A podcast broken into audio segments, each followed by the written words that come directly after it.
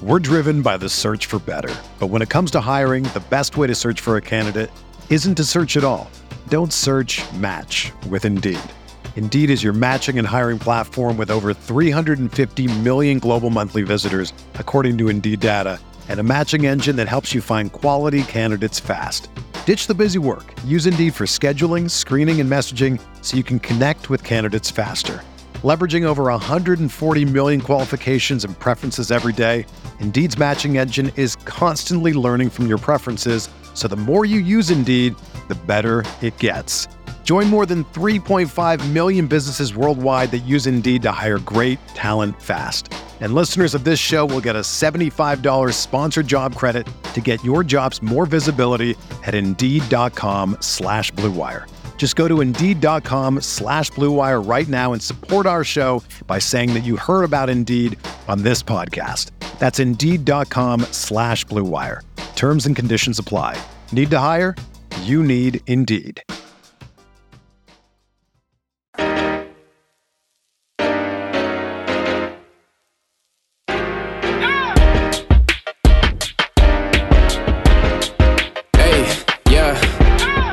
Like Kobe in the fourth quarter. This is the Dane Moore NBA podcast brought to you by Genesis Company. Coming at you late Wednesday night. It's still April 19th here for a, a few more minutes.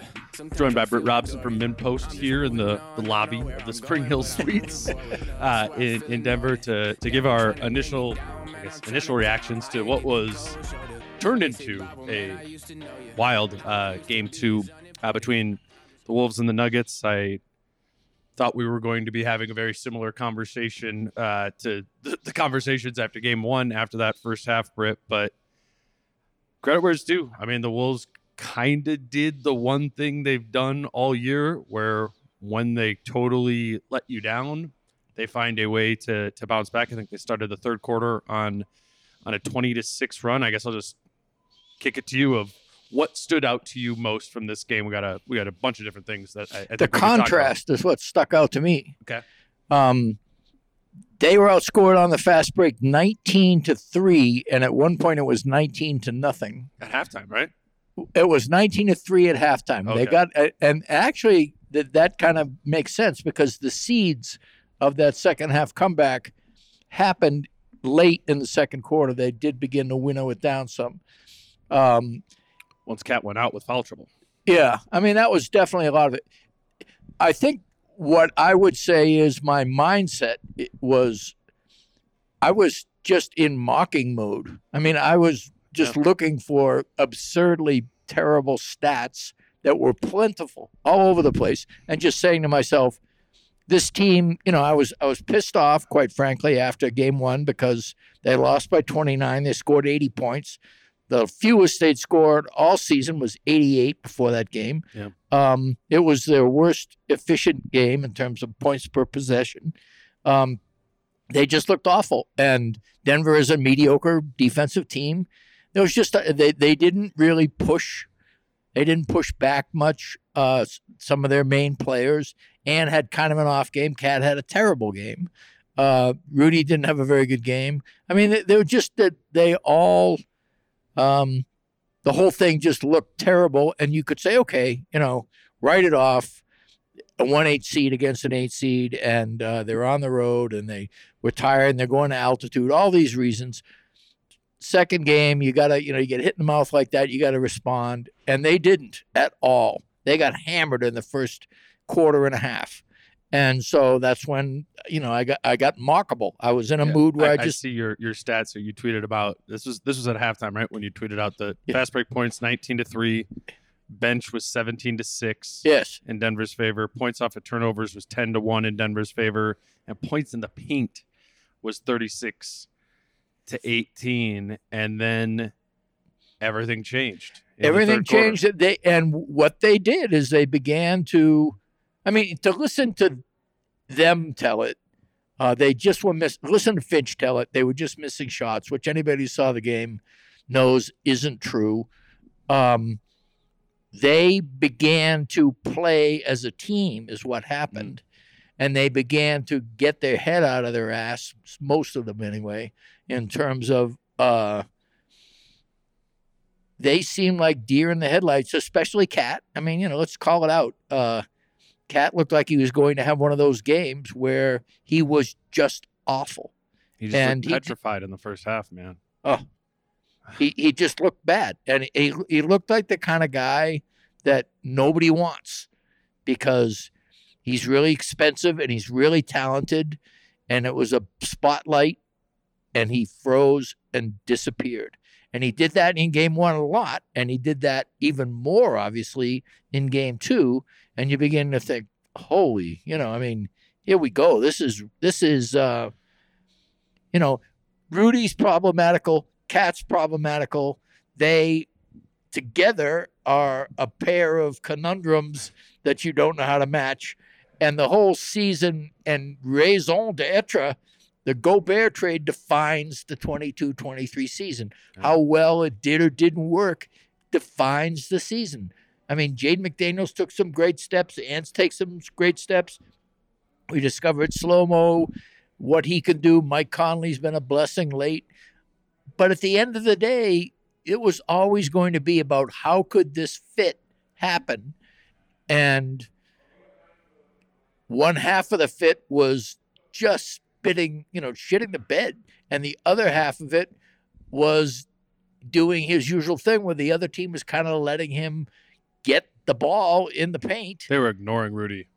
and it's just it just felt like all this treasure and identity and everything packed into these two guys and it's not working and it's not working flagrantly now for all to see on a national stage and then you know in the middle of a bunch of my mocking tweets i look up you know nah hit a three and hit a three uh slow-mo hit a bucket rudy got a loose 20, for a 20 couple. to 6 run to start the third and quarter. all of a sudden it was a game and at the end of the third quarter it was 89 87 wolves. And, and you go okay wait a minute now.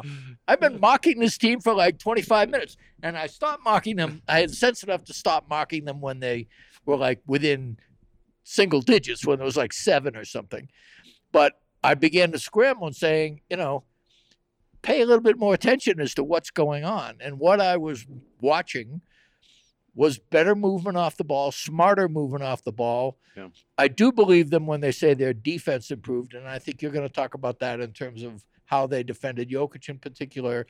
Well, I mean, wasn't did that not? I mean, th- to me, this is super distilled down. But you switch to the second half, and you go on a twenty to six run. I think they won the third quarter, forty to twenty three. And what was different in the third quarter Right. from a just a Right. logistical standpoint on the floor? Jokic, uh, Gobert switched on to guarding Jokic after Kat had been guarding Jokic for game one and the first half of game two Right, and been a disaster right, seemed like a obvious pivot and ended up being a profitable pivot. They also they also just started giving Ant the ball more and, exactly. and running the offense through him while also spacing Karl to the corner while he was there, which opened up pick and roll for Gobert, who again Denver was not loading up on on Right. those rolls. They weren't quote unquote respecting his gravity in that sort of way. And then boom, switch Gobert onto Jokic, give Ant the ball, put Cat in the corner, find find the pick and roll game through that, and then just play hard, play and with then, consistent and effort. actually, quite frankly, I thought that Nah for Prince made a big difference too, just Yeah. simply because um, they're they have a very similar mindset, but um, I just think that for whatever reason, um, Nah may I think Nah has more natural ability. I think is really what I want to say. I think that he's he's quicker. He may even be a little stronger. Prince hits the floor a lot. Nah, nah doesn't hit the floor. Nickeil Alexander Walker, I'm Mhm. calling Nah. He hits the floor not as much. Um, and I, I thought he was a good fifth wheel, and that's what they needed. They needed a fifth wheel who could, when he got the ball, knew what to do with it. Um, I thought his shot selection, he didn't shoot that much. I thought that his up fake drive pass game was better than Prince's because it's more unpredictable. Um, yeah, Tor- Taurean did pick up a foul a minute into the third quarter, which and was he hit some big threes. I mean, I don't want to Yeah. say he's terrible no, but, at but it. to the third quarter point, that's that's when we're talking about what changes were Right. they they changed the who was on the floor with the starters. he And got his fourth foul very early, yeah, right? it was one minute into into the third quarter, and then so they rolled with Cat, Gobert, Nah, Ant, and Conley. Pretty much the entire. I mean, that was. I looked at it. There was three subs in that quarter. It was Nah for Prince, one minute in. Then Anderson came in for Con for Conley midway through the right. quarter, That was an interesting sub. and then and then Conley came back in with Right. six seconds left in the quarter. So Right. they really. I mean, Finch to get them back into the game. You know, I, I think there's there's a whole lot to be harsh on with Finch for the first six quarters Yeah. of oh, this playoff series, but he just said uh, like all the chips in the middle in the third quarter. We're we're going to one get back in this game, or two try and salvage some sort of lifeline in in this series by having a third quarter and a second half that that they could build on and and they did they did do that, but it was by just playing everyone the whole time. And you're right, though. What could be simpler than using your best interior defender on the cog that makes the Nuggets work on that end of the floor? And what could be better I mean, than turning your alpha scorer loose? It's the playoffs. I mean, what was great yeah, I will tell you. I mean, I just got through talking about, you know, if if I'm cynical enough to be mocking the team I'm covering after fifth or sixth quarter of being dominated, I do want to mention that there is nothing quite as fun as having it be a nail biter with the team you cover in the playoffs. I mean, they almost stole the game. I mean, they were they were within a basket or two for a good five or six minutes between the last three minutes of the third quarter, I would say, in the first two or three minutes, four minutes of the fourth quarter, that was a you know back and forth, and and a lot of it was Ant and Murray just firebombing each other. I mean, Right. it is. This I'm going to read you their lines. It's Yeah. it's remarkable. Um, Ant was 14 for 23. Murray was 13 for 22. Both of them were six for 10 from deep. Ant was seven for eight from the line. Murray was eight for nine from the line. Um, Murray had three rebounds. Ant had one. No, Ant had two. Ant had four assists. Murray had five. Uh, Ant had uh, one turnover. Murray had four. Ant wound up with 41 points. Murray wound up with 40. I mean, it was a real. I mean, it was discount Bubble Murray versus Bubble Donovan Mitchell. Yeah, yeah, it And was. Rudy Gobert had a front row seat for Right. both times. And he was asked about that by probably Yeah. by somebody from Denver who. Uh, Yeah. But what was satisfying about it? I mean, I thought Murray shots were more open. Murray was getting open with high picks using you know the double double pin down screens and all this other stuff. And he yeah, they was were getting like shots that made sense that they went in. Ants were like that one right in front of us. The like There the- were three ant shots that were just ridiculously hard, and he- he never doubted they were going in. I could just tell by the way he was shooting. I mean, that's when um, one of the hardest things to get in the NBA is a guy when your money, you know, your rent is on the table and you're betting your existence that you have the cards to play with Right. and you need that ace card and that's what ant can be he can't be that all the time he's not one of the 10 best players in the nba but he, but he is, is when he's playing like that, man. he is a force i mean you know he's uh anyway it was without him this team does not make that comeback and it and and frankly if you know Gobert has his problems and there was a lot of the usual I mean we talk about cats you know a stray voltage Rudy's got some interesting voltage of his own and Well, vaulted himself out of that game. I mean, he's always thinking that he's getting hit in the head. Everybody gets hit in the head. He just is really, really sensitive about getting hit in the head. And he wants everybody to know he gets hit in the head. But if you watch bigs in the NBA going up, I mean, Yeah. their head is amid a bunch of elbows that are flying around. It is what it is, you know? But Rudy really takes it personally. And you know, it's easy for me to say I'm not down there, but I mean, it is why he is what he is. He, he's got to be down there doing that. Jokic was complaining about some head smacks too during the game. Exactly. Well, that's what I mean. I mean, it's just by now it's it's um, part of your game as a physical player is figuring out the best plot line in terms of how you feel you are getting refed. You want to make it credible, but you also want to make it dramatic. And you need to walk that line between dramatizing when uh, a perfect example of this is when Rudy did hit Jokic in the face, and Jokic had every right to, to say, Hey, I got hit in the face. But instead, he waited a, a pregnant second, maybe a second and a half, and then flung himself backwards. Yeah, yeah. And I mean, he was fouled. There's no doubt about it. But I wouldn't, if I was the ref, the ref didn't call it. I wouldn't have called the foul on him after I saw that performance where he's basically, uh, I mean, it was the whole Marcus Smart move where, you know, delayed time lapse photography or something. All of a sudden, you know, everybody else is heading back up the court. And Marcus Smart realizes he's fouled and flies on down onto the floor. It wasn't quite that bad, but Jokic clearly flopped. And so, you know, you have some of that. Um, but again, there's again a situation where um, Cat on Jokic is, let's face it, there because they want Rudy to lurk and be more of a presence. I hate it.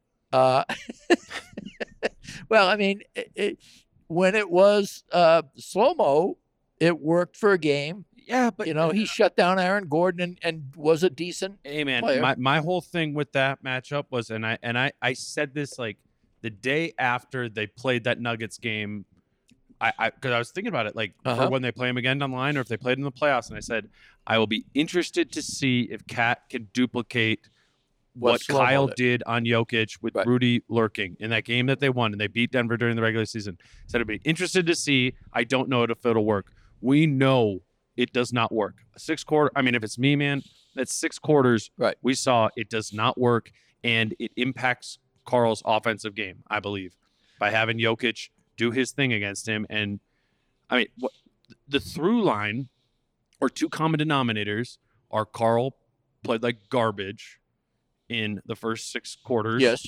of of this series, that's true. and he guarded Nikola Jokic in those Mhm. six quarters. And then he had his best quarter of the series in the third quarter when Rudy Gobert, for 11 minutes and 54 seconds Right. of the quarter, guarded Nikola Jokic. I mean, Right. that it, it that is. I don't normally say this as, because all these coaches know so much more than I do. Will be absolute coaching malpractice, in my opinion, if they go back to that again. I I loved and the the, the counter positive, counter But positive you of that. also, I mean, and this is uh, this is more devil's advocacy. I don't disagree with you, but I do want to point out that it isn't like Cat immediately has a good matchup. Otherwise, you know, I mean, Aaron Gordon got behind Cat at least twice. No, in but that right away at the beginning of the quarter, Cat had a really good Jokic or Gordon good went block. right at him right, a- and and Cat walled up and did that. Cat's not a good defender, so Right. there's not gonna be there aren't good def, there aren't Right. good matchups for him. The hope is that he is always has been be neutral defensively, do your thing on offense, Right. And and I think when you don't put him in a disadvantageous defensive situation, the likelihood he does his thing on offense is is more likely. Again, as he kind of did in the third quarter, he had one of his rumbling drives to the basket there. and he shot some threes, and he actually made a nice pass. He began to find himself again. Um, uh, it, I will tell you, it's difficult for me to go and talk to him after the game um, and hear the denial. Um, I don't really know what to say uh, because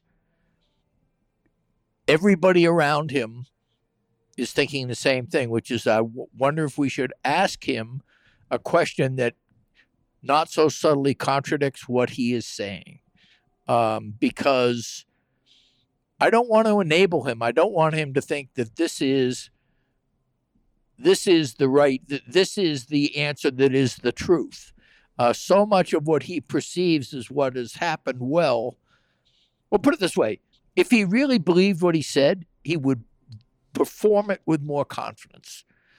I mean, he was not performing confidently, so you can't really say, well, yeah, this was working. You're talking about performing performing when he was talking on the media. no, I'm talking about on the Oh, court. okay. I'm All right, talking all about the fact that when he says, "Yeah, well, think you know, we did this, but things are working out good." We, you know, so no, the first half it was not working out good. You were fighting yourself constantly. You were terrified that you were showing yourself to Or be at least inadequate. Yeah. to the task. Yeah. And he'll never admit that.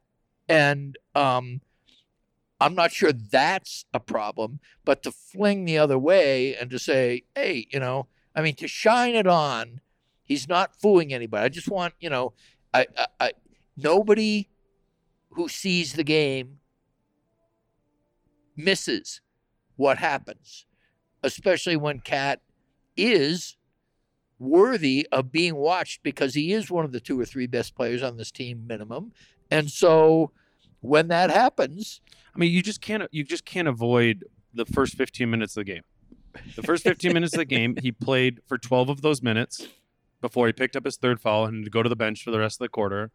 And at that point in time, he was 0 for 4 from the line. He had four critical turnovers, another two very errant and wishful passes uh, on top of that, and he had three fouls. and that's also he was the catalyst for the bonfire at the beginning of the third quarter in game one that basically swung the Doing game the same thing. decisively. Exactly. Mhm. So um, that's what I'm just talking about from a Finch perspective. To, it will be malpractice to think that you can put him in the same situations and expect a different result. If he the same mental situation Uh-huh. for Karl. I understand, uh, and I think I do agree with you. I, I'm trying to think of it in terms of, um, you know, I mean, how much of it is a five man game versus a one man matchup? You know, I mean, and I get what you're saying. If things get a lot easier, and Ant was the one that said, you know, when we get stops, um, that's when I get to go in transition. I get lanes opened up for me. I Mhm. asked him because he wasn't getting lanes opened up for him in game one, and he was getting a lot of lanes opened up, especially in the third quarter. He began to just attack the rim, and he was able to make Where was Karl happen. positioned? Huh? Where was Karl positioned? Yeah, right. I In know. the corner. Right, right. And he didn't get the ball very much. When and he when did, and when did Ant not get the ball? When Karl got post ups. Yeah, right. That's true. That's true. Let's uh let's let's grab our first break. I want to talk a little bit more about uh Ant and, and, and his Right. performance and how they can tap into that again and also specifically tonight. I know he had 41, but could have they tapped into it uh, a little bit more? So we'll grab our first break here. We're back with Britt. Today's show is brought to you by Land and Lore. And did you know that research shows looking tired negatively affects your ability to be successful? As if life wasn't hard enough, right? But a study in the Sleep Journal found that individuals who were perceived as tired were less approachable than others. So good luck getting that raise, that girl or guy or that prospect you're trying to land if people don't want to be around you. But don't worry, Land and Lore has you covered. At Land and Lore, they created products designed to wake your face up. So if you spent all night watching reruns of Ant putting it on Gabe Vincent or Pat Bev dancing on the scorer's table, they got you covered. And as fans of the Timberwolves, they know life isn't full of highlights, so they have one for you. Use promo code 20caveman at checkout on amazon.com to get 20% off their two best items, the face cleanser and moisturizer. That's 20caveman for 20% off Land and Lore face cleanser and moisturizer when you purchase on Amazon. Today's show is brought to you by Hyacinth Restaurant in St. Paul. I've been telling you all season about Hyacinth with their amazing food and warm, inviting atmosphere. And with the sun starting to come out, this is the perfect time to check out Hyacinth. Hyacinth does partner with local farms, and their chefs visit the Metro farmers markets four times a week as these markets open back up. So you know that no matter when you are eating at Hyacinth, you are having the freshest and most vibrant food Minnesota has to offer. St. Paul does have the reputation for being the sleepier of the two Twin Cities. And just like the Wolves are trying to change the narrative around their organization, Hyacinth wants your help to change the narrative about St. Paul. Hyacinth is also offering a $10 gift card for every reservation made after 8 p.m. So to receive your gift card, make a reservation on their website at hyacinthstpaul.com and you will receive the gift card on arrival. Limit one gift card per party, and you must follow through with your reservation. So no show, no gift card. And then finally, Hyacinth is happy to announce the return of their sidewalk patio beginning Tuesday, May 16th. What started as a pandemic pivot has become a tradition at the restaurant. Reservations specifically for outdoor dining can also be made at their website, which is again hyacinthstpaul.com. That's three more reasons to try out Hyacinth in St. Paul, a restaurant that has become a favorite of mine in the Twin Cities. All right, we're back with Britt Robson. Um, phenomenal ant performance. Oh, we touched on a little bit before the break. I also leave that game wondering if you could have gone to it a little bit more. Am I? You could I, have gotten 50.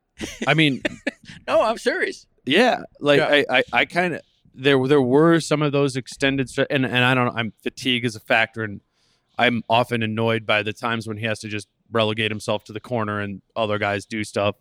I guess you kind of do need some of that to, to be able to catch your breath because he also what that's another second half shift.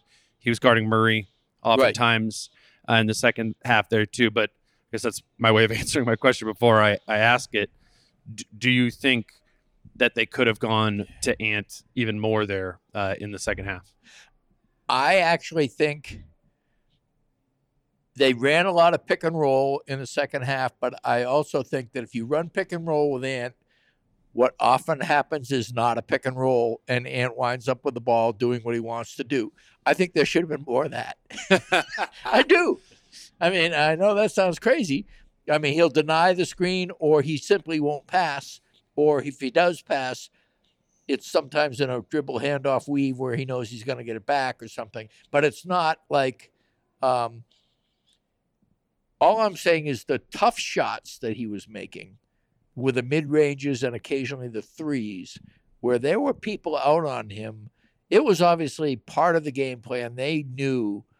Everybody knows. I mean, if you have an alpha scorer, somebody who, when they're on, you can't stop him. You can't stop him. And um, everybody tries to limit him. And the Nuggets were trying very hard to limit Ant. Um, yes, I would have liked to have had them trying to keep limiting Ant and Ant keep rising above for as long as he could.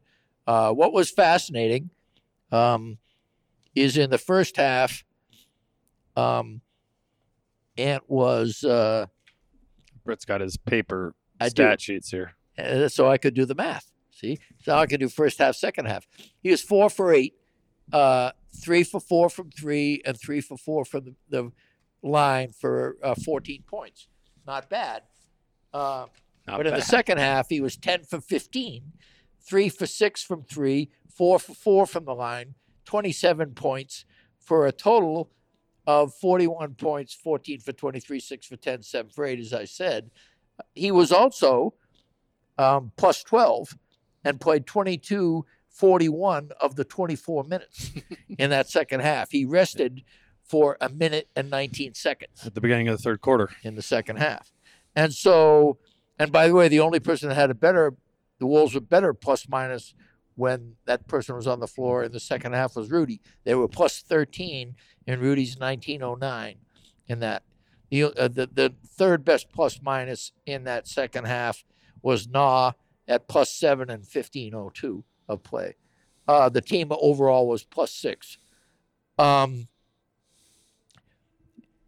Ant is your ticket. Ant is the guy. If you're going to win game three or game four, uh, it will be because Ant It looks something like that. It looks something like that second half. Yeah. and you'll I. I, I just didn't I didn't know if it was there. I didn't know if it, that was possible to tap into. I mean, we haven't seen anything like that in over a month. that's true. Not And- that, that I mean, we we know he has that in his game, but but whether it be the illness, the injury, the whatever's going Yeah, the on with the shoulder, Right, like right. that. Yeah, it. I agree.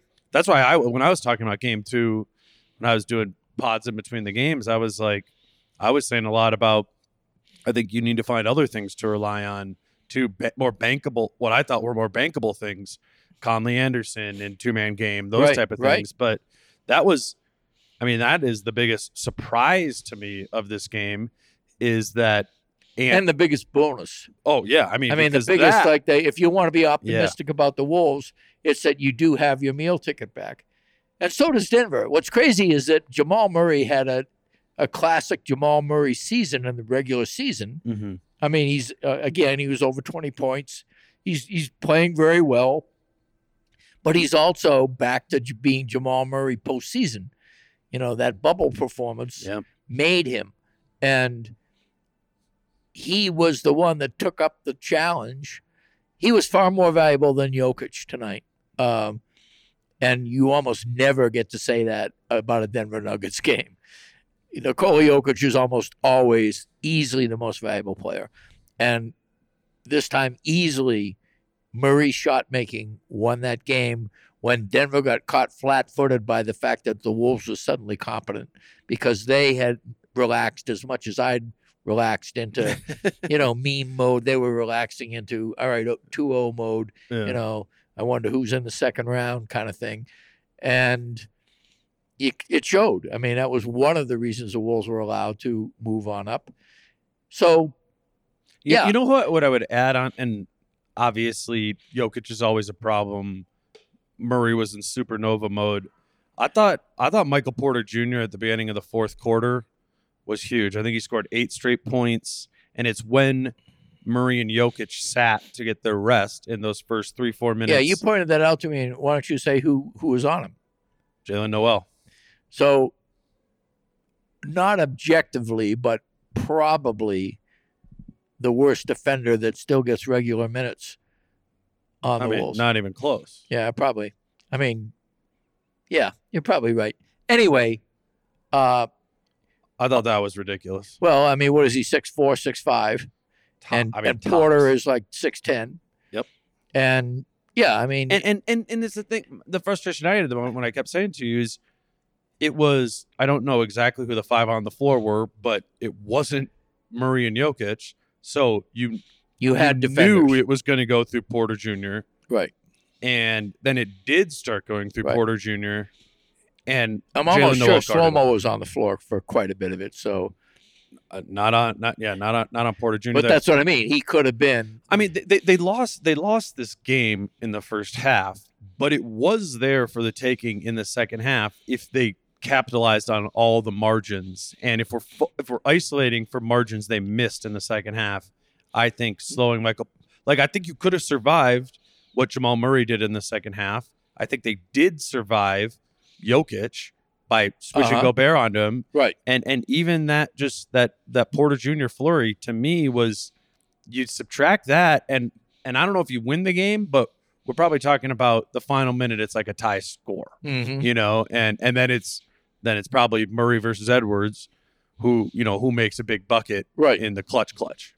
Yes, and and yeah, I would say you're right. They got separation there in that period of time, and then they stayed separated. You know Um, who should have been on the floor? Huh? You know who should have been on the floor guarding Michael Porter Jr. Your boy. I'm serious. I'm dead serious. I think Josh Minott should have guarded him right there. Well, that would have been fun. Uh, actually, I th- I'm sure Finch is worried about foul trouble. Uh, if if if they're in the bonus early, And and Taurean Prince is their best matchup of realistic guys, but he had five. foul- He picked Right. up a, that fifth foul. I, I um I like Taurean Prince as a locker room presence and as a small dose guy. That's my favorite Taurean Prince. The more Taurean Prince becomes a factor in the game, the less confident I am the Wolves are going to win that game. Unless he's just making all his threes. Yeah, I, I agree with that. Yeah, I mean, there's just something about him. I think that he's admirable in terms of he gets a lot out of his ability, and I think that um, you know he's he's certainly he's improved this year actually over last year. I think because he understands the team a little better, and I think the personnel around him enables him to play positions that are better suited for him. Uh, he's not playing power forward in the classic sense nearly as much. Right. Uh, so, and I don't think he's a bad player. I just, if he's your seventh man, you're in trouble. I think, Hmm. and he is right now, uh, in many respects. I wouldn't have said that going into the playoffs. I feel like he's Yeah, I mean, my something yeah. happened. You know, he, he he got that illness or whatever. I mean, he had a couple of. He went away for personal reasons, and he got that illness. I mean, I don't know enough about. I don't pay attention to the behind the scenes stuff, but and I've always both admired and um, shaded a little bit uh, his approach, which is I'm going right at you. I'm going to make the quick decision. Here's what's going to happen. Ta da ta da ta da. Uh, I think that that's um, too predictable for somebody of his skill set. He's a straight line guy. Um, I, he doesn't finish at the rim very well, I don't think. And when his three is on, it's fine. Uh, and his defense, if he's taking charges, and I, th- I think his defense actually has slipped a little bit in the second half, or what you know, last month or whatever you want to call Sure. it. Um, I mean, it's just the unfortunate situation. Well, he had a bad game, you know, Yeah, and yeah, and right. you can you can cover well, he over was that. scoreless in the first game in Yeah. 21 minutes. Right. Uh, I did- just- I, I was mean- gonna say you could could have covered that over. Obviously, or really decreased his minutes if you have Jaden, right, or Nas. very good point. I'm talking almost everything I'm saying is in a Jaden McDaniels vacuum.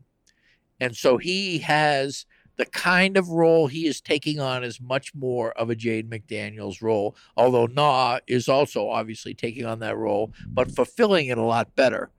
Uh, actually, what Na reminds me of is Jaden McDaniels last year.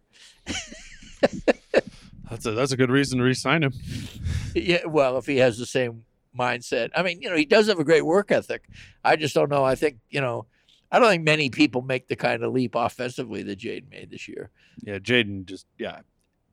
He So- had a leap to be made. with him yeah, I think he had a bag. I don't know if Na has that bag. I don't Mhm. know, you know, in Yeah, terms there- of there's, offense. there's, I think there's probably more to Nickeil's offensive game that isn't the role he's being asked to play in this series or, or in the play-in. He's really the fifth lock guys up. There's know. not a lot of oil in his body, though. You know what I mean? There's not a lot of. Uh, he- he's he feels very mechanical. I mean, very willful and Mhm. pushing forward. But I mean, his th- three point shot is funky.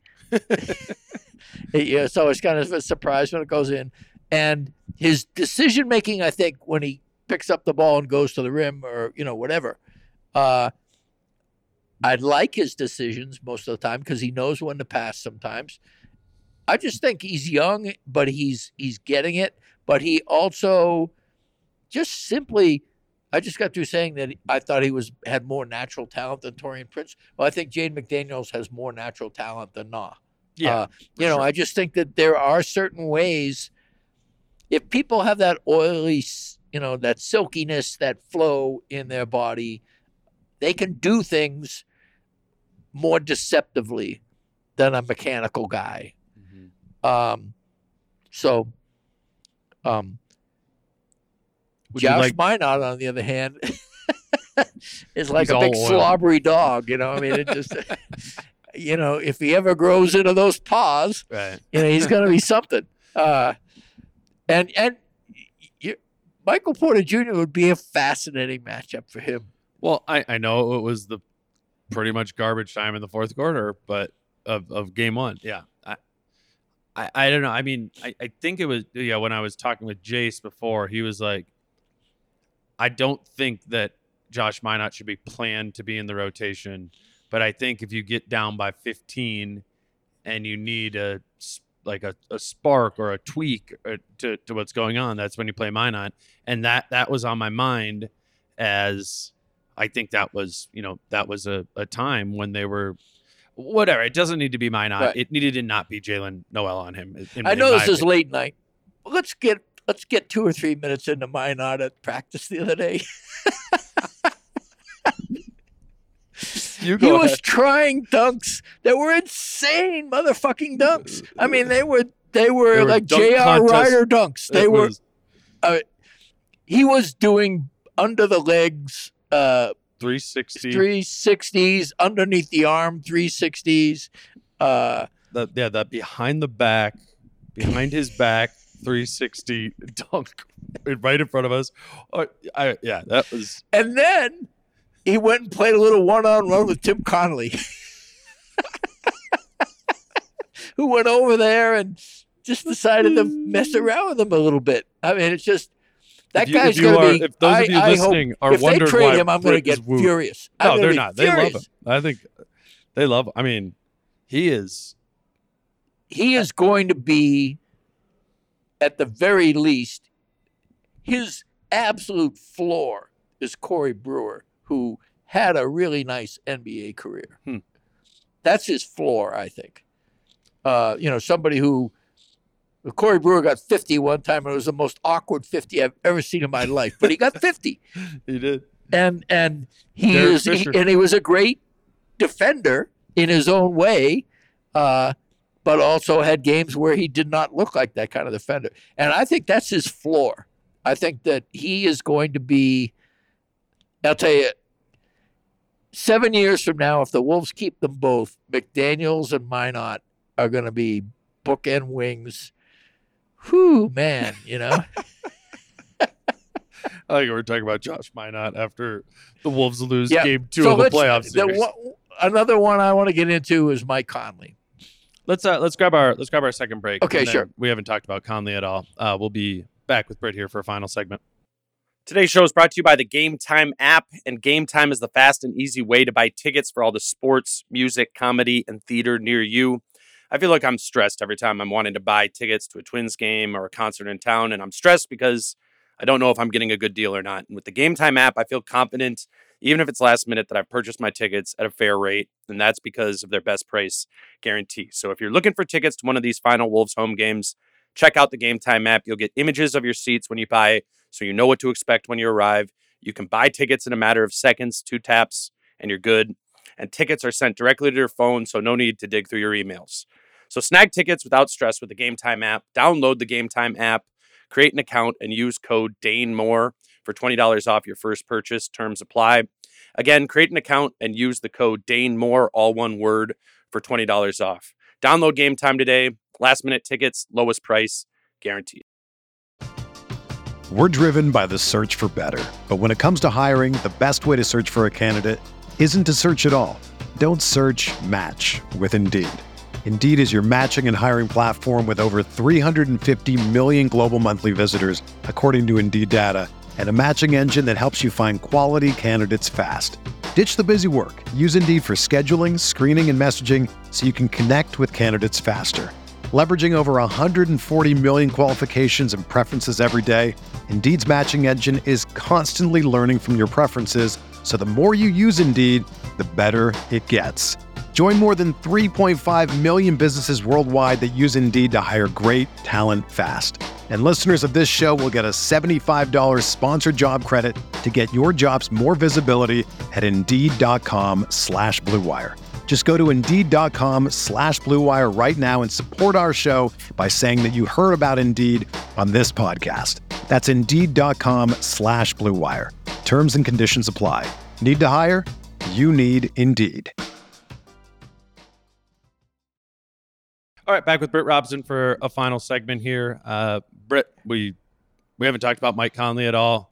He's been Always a mistake. the yeah the, the sneaky genius, and yes, I mean just like that one three he hit in the fourth, like all these times where it was like, okay, looks like the Wolves are about to die. Looks like the Wolves are about to die, and of, of course they eventually did, but like right. not uh, not without Mike's best efforts, I guess. Right. He did have a really his only turnover of the game was a very costly one, and he did get a shot blocked. Uh, there were, I mean, he wasn't perfect, but what I will say is the cliche is coach on the floor. I will tell you, uh, this is a guy who is even better than a coach on the floor because he is actually playing at the time and as much as coaches can watch what other people doing and seeing how things are to have the ball in your hand and notice everybody moving around you and having done it for 16 years in the NBA and still are doing it and to have a team that was such obvious mental infancy as this team has I mean the contrast is just phenomenal. I come away from every post game with Mike Conley knowing that he is one of the most put together dudes ever because he never seems to take his teammates' low IQ personally. Hmm. I mean, he just says, well, yeah, if we do this and do this and do this, and he's busy telling them all too. I mean,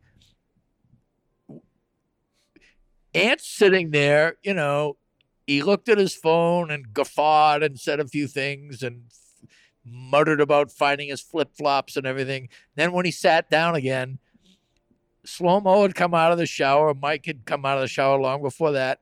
And they started talking about the game. And Ant initiated the conversation with Conley. Slow Mo sat down and they double teamed him. They basically talked about cutting to the basket and making interior passes. And those two things were the absolute crucial aspect, I thought, of Ant that. was like it was like excited to share a correct answer. Exactly. Yeah. And so, you know, what is that worth? Why the hell did the Utah Jazz get rid of that guy? I don't care if they're tanking for Victor. Um, Mike Conley wasn't going to be what Mike Conley, I'll tell you, he'll win you 10 games in 2027, you know, if you keep him on that team Yeah. because he is a teacher and the, the, their Utah's stupidity is our gain. Uh, and we got rid of D'Lo at the same time, and we got picks. Uh, you know, I mean, I say a lot of bad things about Tim Connelly. I don't like his style, and the Gobert trade hasn't worked out. But that trade, um, It's great. oh, you know, that was a great trade. And more to the point, we're talking about, you know, tonight's game. Uh, he is a guy who organizes everybody on the court. Rudy trusts him, which is incredibly important because Rudy doesn't seem nearly as mad at his teammates as he used to be. Yep. Uh, Cat trusts him. Ant trusts him implicitly. And he's talking a lot, both on the court and in the locker room. And if you want, I mean, for Ant to become not only an alpha scorer, but a smart basketball player, um, which he's not naturally inclined to do. He's inclined to be Ant's, and people's vices and virtues are right next to each other. Ant's carefree attitude enables him to do things other people can't do, but it also limits him in terms of what you know smart basketball players can do. Mike Conley has put those seeds in his head, and some will grow and some will die. But he will be better off for having played with Mike Conley. And tonight, the Wolves were better off. Um, he doesn't always have to be in there. You know, we know that Slow Mo was in for that third quarter, a lot of it. Yeah. But he's also he's a regulator, and and I guarantee you, when he's on the bench, if somebody wants to talk to him, or even if he feels the need to talk to somebody, Finch gushes about him. He gushes about him. He gushes about Slow Mo. Um, it's a very, very different team than it was last year because you didn't need those guys. It was all fire and brimstone with Pat Bev and Vando, and you went out, you, you know, you collided with people, and you know that that isn't what happens this year. What happens this year is you got some very fundamental players, and then you got you know a guy like Ant. What's better for what's better for Ant? The fire and brimstone or the That's a good question. I, you know, I, I don't like to entertain the idea of what other teams would be really good for Ant. but can you imagine him, uh, you know, just being on teams that need a wing and have everything else? Yeah. I mean, you know, just well that should be that should be this team. well, yeah, but it isn't. You know, Not right now. Yeah. So, you know, they were down 0 2. Uh, they were awful in game one. You'd have to give them a D, and that's charitable. Uh, D minus. yeah, probably a D minus. I mean, 109 80. Yeah, I know I was sour. And tonight, a probably a C minus in the first half, charitably, but they did rally some in the late second quarter, and then like a B plus. They t- they eh, beat the number one seed by six points in the second half and put a scare into them. uh, to the point where it's a little bit little bit of a series. You know, the Nuggets are not swaggering into Minnesota. They they still have a job to do. I don't have any doubt that they're going to win this series. Well, Uh, that, that that'll that'll be the line, right? Going into game game games three and game four is can they use what happened in the third quarter and the fourth quarter so as to build on that to be able to to win a, a game three? How I mean that obviously that translate is going to translate to some extent. That that's not an untrue statement, that's but true. how true is it? I think some of it has to do with uh, it's like when you are eating food and you're in the mood for a food and a, a certain Mood type of mood food, for a food. a certain type of food and you eat it and it's absolutely delicious. You put it in the fridge, you know, you bring it out, maybe you heat it, maybe you eat it cold or whatever. It's still really good, but um, there may be another type of food that would be better at that particular time. and they may all I'm saying is is to to say replicate the formula and things will be almost as is. Yeah, your floor is raised if you replicate the formula. You will be eating better food than maybe you normally do because it was really good last time. But it's kind of shutting down other possibilities, maybe. Mm. There are basics, and I know already what you're thinking. Why not just go use your verities from this time and translate them to next time? And I agree. For the most part, I want to see more offense from Ant. I want to see more uh, Gobert on Jokic to the extent that Gobert is in the mood to catch and finish pick and rolls. I want to see that. Uh, I want to see Cat in the corner. Um, all the things that you're saying, but Denver's going to be ready for some of that. Denver is going to play a They'll different way. adjust. it's a whole and it's also a new day. It's a new you know and um is now down 0-2 instead of 0-1 and he's put markers down saying he doesn't want to be out of the playoffs. He's going to be straining a little bit. Maybe that's good maybe that's bad. I'm just saying everything every day is a different dynamic and things happen that are transferable but they don't always transfer as cleanly or even as as purely in their form that you expect as they would. So I I think I, it's I, I think it's it'll be really interesting to see how they come out in the first quarter of game one and or game three, sorry, first game at Target Center, and what they're looking to try and get right.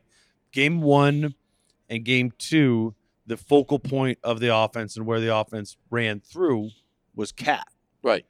And and to no avail. Well, actually more game 1 than game 2, but That's you're true. right. That is true. That is true. You're right. You're right. Uh, and then the most encouraging time of the series thus far has been when Ant was the focal point. Not not every single possession. What's tough about running through Ant is that when you're running through Ant, you're only running through Ant. That's He's not a almost always true. distributor. Yes, that's right. Like, I mean, he- or he hasn't been in this current Right. iteration. January ant was is a thing of the past, and some of that was because D'Lo knew he could get points if he D'Lo was the ant parasite. You know, uh, he knew he could get points being off the ball because he, he and D'Lo were were backcourt buds. It is kind of an interesting, uh, like inversion, right? Where w- when D'Lo was here and Ant was running the show, D'Lo could still get his as the second cog of the backcourt. That doesn't really work with Mike. Mike's is almost when he's going, whether as a scorer or an assister, he's the initial initiator Right. of of a possession. And I would imagine if I were Ant, that's a little bit different of a dynamic to to navigate. But one of the things, and I, I I'm, I've been slagging Cat a lot tonight, and and quite frankly, he does deserve it. Uh, but and and and and Mike were working things out, and then Cat entered the picture, and Mike has another mouth to feed in terms of making Yeah. sure Cat gets his touches, and it threw them off.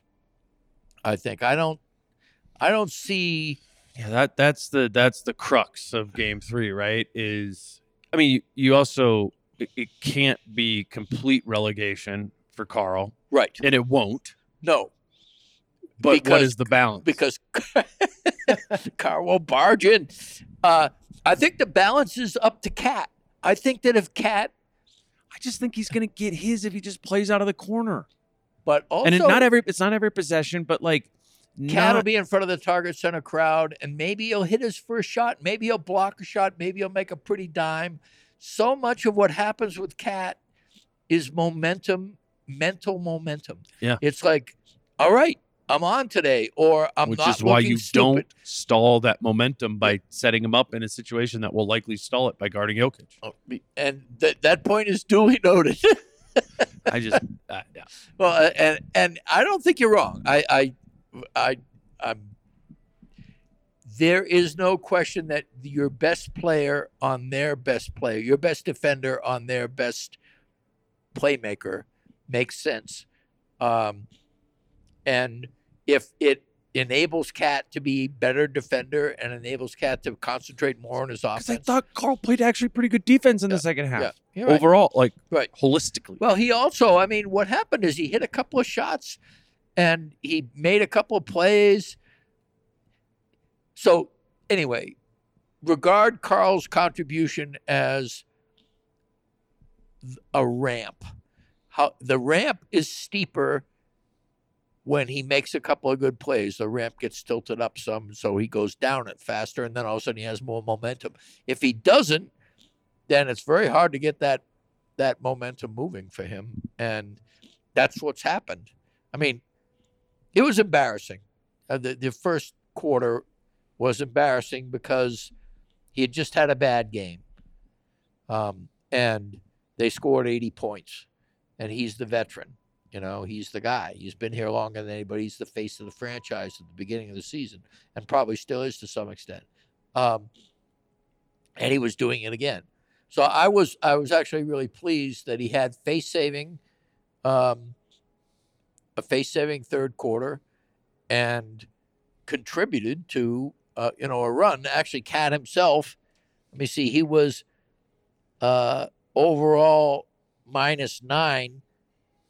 Oh well, I take it back. So he was only plus two in the second half, but he still, I thought, felt, you know, was a lot bigger contributor. And you know, Yeah, plus minuses in the second half. You got TP minus three, Cap plus two, Gobert plus thirteen, Ant plus twelve, Conley plus one, Nickeil plus seven, Anderson minus. minus two. Yeah, Nowell only played three and a half minutes. He was even. yeah. So, but it, it it felt better. I guess that's what I'm saying. People, it's kind of like when uh, somebody is doing embarrassing behavior around a dinner table, and then all of a sudden they're not. They go to the bathroom for a second. No, I, there were more than just that. You know, like they for some reason they they they. I think stop- you're like I think you're subconsciously hungry here is what I'm getting from Oh, your I, think- no, I was thinking more in terms of you know somebody whose whose presence is beginning to make everybody else uncomfortable, and all of a sudden they they stop being that way. They're a lot more benign presence, and I think to some extent, Cat was a little bit more benign. That, I mean, and, and I think that's the ideal game three cap, right? Is a little bit more of a benign presence, but still impactful. And you leave the game and he's got 21, 11, and four. Or even better is if he's got like seven at the half, and Ant's got it going, and mm. the next thing you know, Karl's wide open for about four possessions, and he's feeling it. Yeah. I mean, we just talked about Michael Porter Jr. He could be like a super Michael Porter Jr. That's a good, that's a good And, count, and yeah. so all of a sudden, Cat's got 12 in a four minute span. I mean, he actually did that. I can't remember the game, but it was against New Orleans, last game of the season, actually. where He hit three threes from the top of the key, and boom, boom, boom. That was the game, you know, pretty much. It, it has seemed like this is just off the top of my head, but in both of the games of this series, that the the when you, I mean, you just naturally have, you know, maybe four minutes a half that are really bench heavy, Yes. and the center that's been on the floor for the Wolves in those minutes, again off the top of my head, has been Rudy both times, I think so. and it and it seems that might be a time to, you know, to, To use Karl. right? And and and then and then it's like even if he does miss a couple shots in that situation, it's kind of like, well, what else was the pretty bench heavy unit going to do? Does Denver go small when they go big? Yeah, I- when Jokic is off the floor, they do. yeah, they've been they? going Gordon at the small ball five. Right, I mean, it was no DeAndre Jordan tonight, right? Um, that that's where it's been. I mean, and I think Gordon has done a good job on on Cat in those situations. He has. He's he's the you know we always talk about the Batum archetype on Cat as being the the best type. Like Gordon's that, but even a little bit more stout. Yeah. Uh, but but overall, I don't think the go. I don't think the Gordon at the non Jokic minutes have been a win by any means. Uh, Right. For for the Wolves, and and they should be. And and I'm I guess I'm just saying I think Cat being out there in those minutes is a way to do that. Now you know maybe foul trouble help prevent that in in this game, but it's just I, I'm I'm looking for ways for Karl to get his without being the dude. exactly. It just it seems like that's what this series for the And, Wolves uh, craves. um, and then also, he, it's very difficult because what you're looking for is regulated reliability. An unchained cat will give you a lot of downs, but some really cool highs. Yeah. And is that what this team needs in the playoffs? Probably not. And so I agree with you again about what you're saying, but it is hard to convince a guy like Cat and an organization that is catering to Cat that this is the way to handle him. I mean, that's been the problem all along, right? I mean, the way Thibs used him was abuse. And then when Rosas came in, it was all love and flowers. In fact, Ryan Saunders, by most accounts, was hired as a cat whisperer, as somebody who just would keep the team's quote unquote superstar mm-hmm. happy and in the fold. Um, and so now, you know, you've got Ant who's blossoming. You've got Gobert who has his own needs and has its own displacement value. All of a sudden, keeping Gobert happy is almost as pressing an issue as keeping Cat happy. I mean, you know, this is classic Timberwolves dysfunction. And so uh,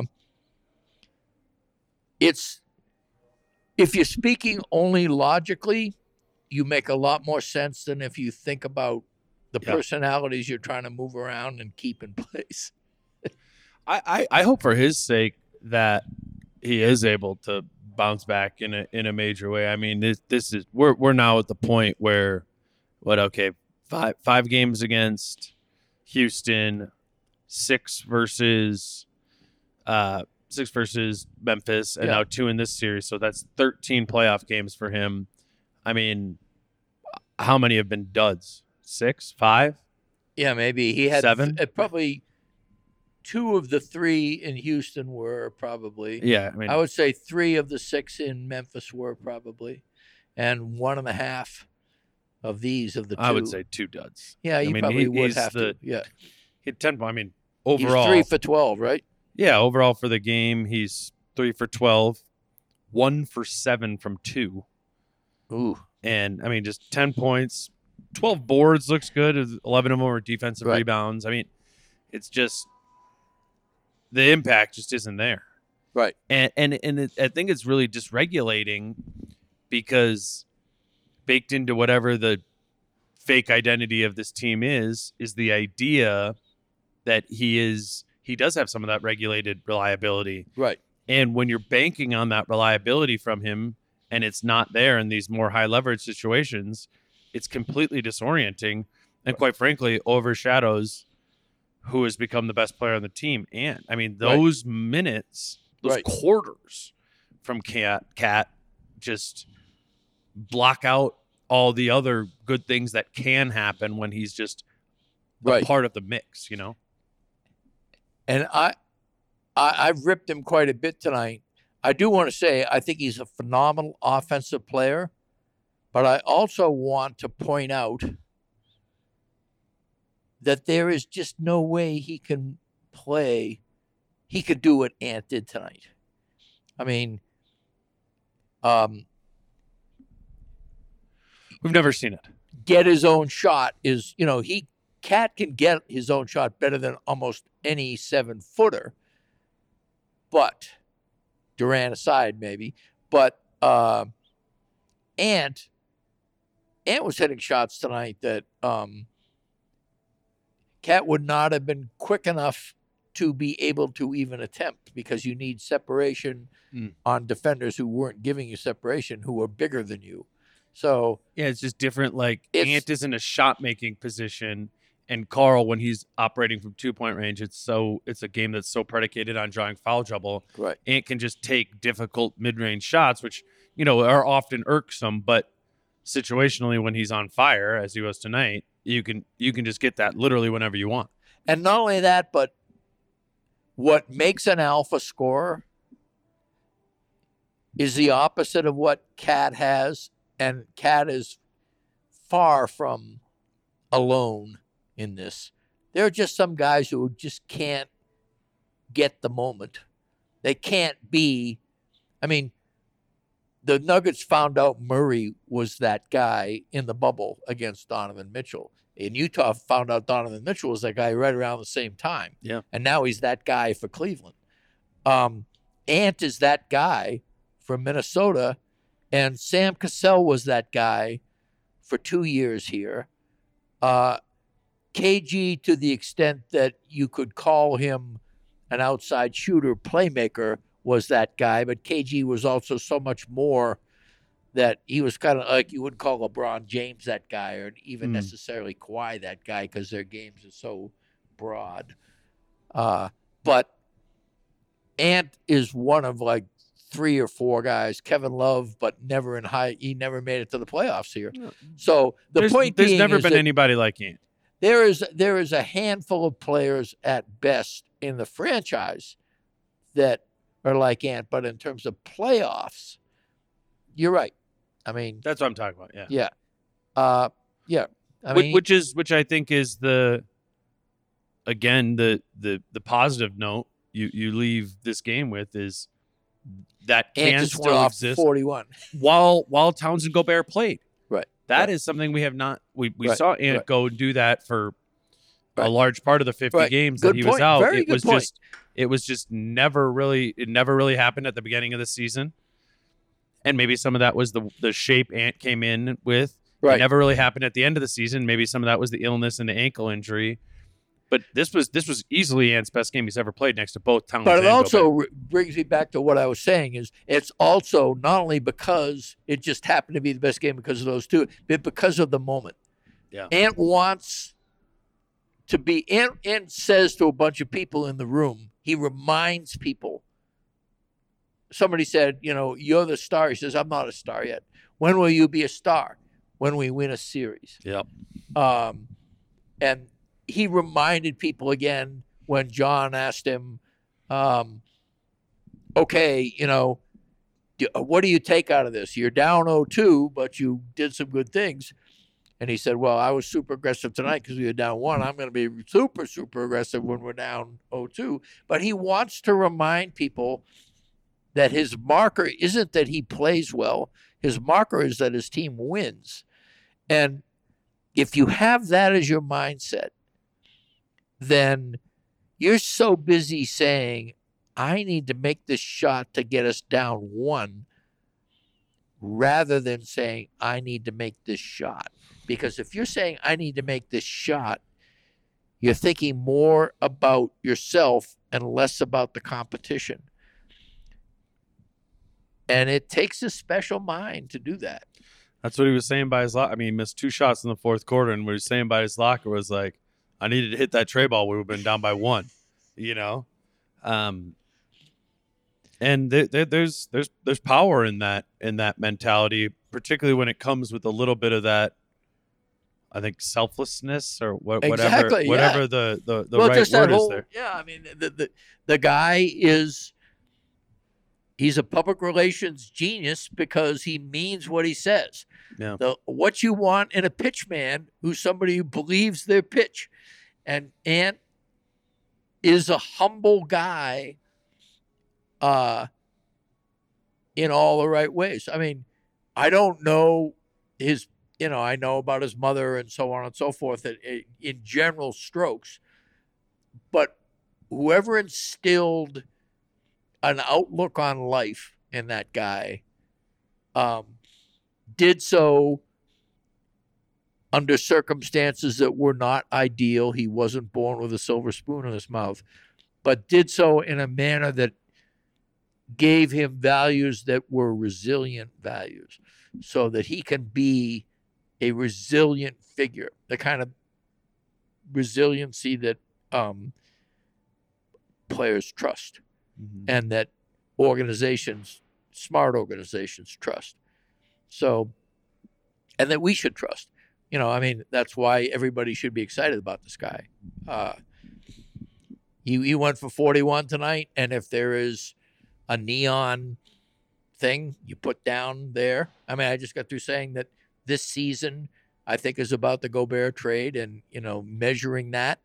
Um, under best case scenario, future seasons will be about how securely Ant seizes the identity of this team and how well or badly he is surrounded by the right personnel. That needs to be the narrative of the 23 24, 24 25, 25 26 Wolves. hmm I, I think I, I like it. You said the pitch. I, I believe in the pitch a little bit more now because I hadn't seen it in a while. Uh-huh. You know, and I hadn't seen it in the context of this uh, of this roster construction, and so that's why that is the encouraging factor that I, I leave this with is Ant can still do that Ant supernova stuff within this confusing context of this roster and should be able to do it again at least to some degree in uh, in game three. That's probably a good place for us to to leave it tonight. I have a I have a flight here in not that many hours. uh, he's uh, he's Britt Robson. Uh, as always, you can read him uh, at Min, MinnPost, and you can follow him on Twitter uh, at Britt Robson. We'll the both of us will be uh, flying back to Minneapolis on Thursday, and then we got a game right away On again Friday, right? on Friday. These late starts, man. we'll uh, we'll we'll keep doing it. Um, I appreciate Britt you doing uh, multiple of these pods when we've been. Oh, we're in here. the same city. You know, there's nothing else to do. yeah, I would have been stuck doing doing one of these by myself, and um, yeah, I, I think I think we covered I think we covered the landscape in our uh, circuitous way that we do. But uh, but yeah, uh, I will be back uh, after after game three to talk to you and uh, see what Ant uh, is able to continue, uh, how Karl is able to bounce back. I, I, I really wouldn't be surprised to see Karl bounce back in in a big way because I I think we've gotten to the point where it's people are almost universally expecting Karl to flop in in a playoffs and while it might be fair to say that half of his playoff games in his career have been duds There've been some surprisingly good ones. there and and and I would I would you know uh the to to promote a sponsor I would I would bet the over on uh on cap points on on PrizePicks uh for for for game 3 so we'll see what happens in game 3 I'll be back to talk to you uh you about that uh after that one. Again he's Britt at Britt Robson. I'm Dane at Dane Moore NBA uh, until Friday night peace out How I'm feeling, man, I hope it never stop, yeah. Green hot so you can find me in the crowd, yeah, yeah. Don't let standards ever, ever bring you down, yeah. Hope you dancing like nobody else around, yeah.